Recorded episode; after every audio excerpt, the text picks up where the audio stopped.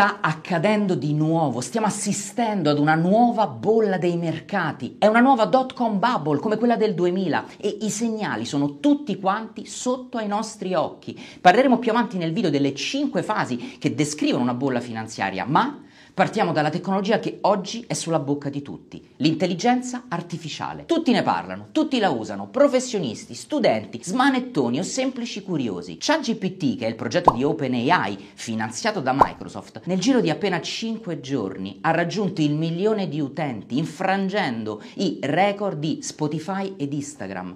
Oggi ha superato i 100 milioni di utenti attivi. E vedete, anche se la tecnologia è ancora ai suoi albori, i software non sono ancora precisi ed affidabili, tutto si sta muovendo alla velocità della luce, come spesso accade nella tecnologia. Società tecnologiche e mercati finanziari non sono stati a guardare e stiamo assistendo ad uno scontro fra titani. Google contro Microsoft, Meta contro Baidu, Intel contro Nvidia, Apple contro tutti. Un passo falso, una dichiarazione sbagliata e gli investitori sono lì, pronti a punire ferocemente i titoli quotati in borsa forza. Proprio come è successo a Google, vi ricordate che durante la presentazione del suo sistema di intelligenza artificiale chiamato Bard, lanciato in fretta e furia per rispondere al grandissimo successo di ChatGPT, beh, dopo essere stato interrogato sul palco davanti a milioni di utenti, ha risposto in maniera errata. Beh, che c'è di male? Normalmente se la sarebbe cavata con una brutta figuraccia, qualche presa in giro dai giornali il giorno dopo, e invece il titolo ha perso in borsa il 9%, bruciando 100 miliardi di capitalizzazione. Capito quanta attenzione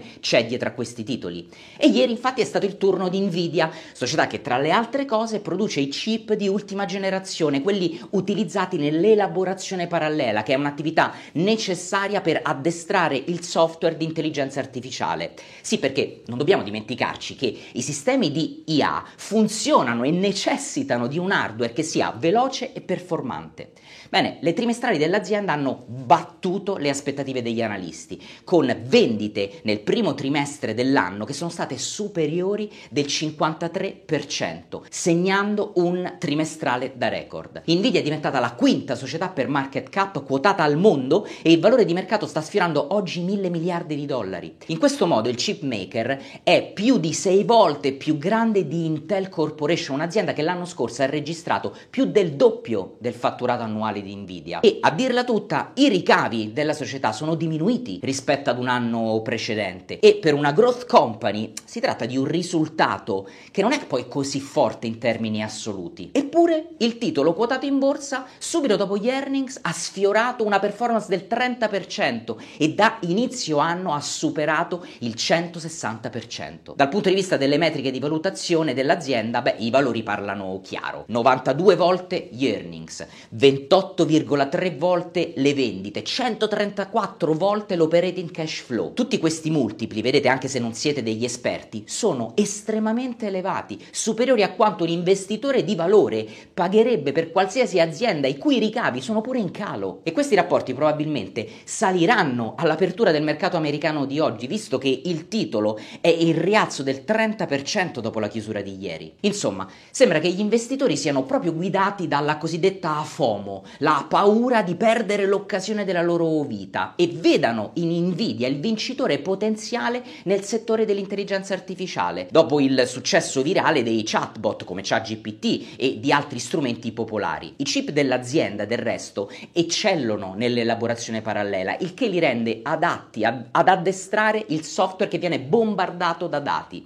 Non è un caso se Nvidia vende l'A100, uno dei suoi chip di punta, a 10.000 dollari e l'alta domanda ha pure fatto schizzare i prezzi alle stelle. Qualche mese fa c'era chi vendeva i chip di Nvidia a 40.000 dollari su eBay. Ma quindi tutto questo è fantastico per l'azienda e per il settore dell'intelligenza artificiale in generale, giusto? Io ho i miei dubbi perché si sono perfettamente allineati i segnali di una bolla, come quella che accadde nel 2000 con la frenesia di internet di tutte le aziende che si quotarono in borsa, la dot com bubble, e tutti quanti ci ricordiamo come è andata a finire, vero? Vedete, i chip sono un settore ciclico e i chip di ultima generazione necessari ad un settore ancora più specifico sono ancora più ciclici. Mi domando quindi cosa potrebbe accadere nel caso di un calo della domanda o semplicemente nel caso di una crescita del settore settore non così ottimista come adesso gli analisti stanno effettivamente immaginando. Vedete, stiamo vivendo dal punto di vista finanziario su due universi paralleli in questo momento. Da una parte abbiamo un pugno di aziende, 5, 6, 8 aziende che stanno facendo performance da far impallidire chiunque e dall'altra parte, parliamo della stragrande maggioranza di aziende, abbiamo uh, stock che soffrono e che non crescono. L'ampiezza del mercato, che è la misura della percentuale di titoli dell'S&P 500 che hanno sovraperformato il loro indice, è la più debole di sempre. Se infatti guardiamo la versione dell'indice americano con le aziende del paniere pesate in egual misura e non per capitalizzazione di mercato, lo sapete che cosa vediamo? Vediamo un grafico che è completamente diverso dal grafico dell'S&P 500, che infatti oggi secondo me dovrebbe essere chiamato l'S&P 5. Apple, Microsoft, Amazon, Nvidia e Google sono loro le aziende che tengono in vita i mercati. E poi i dati macroeconomici puntano tutti verso una recessione che è sempre più probabile in uno scenario di inflazione che anche se sta scendendo è fastidiosamente alta,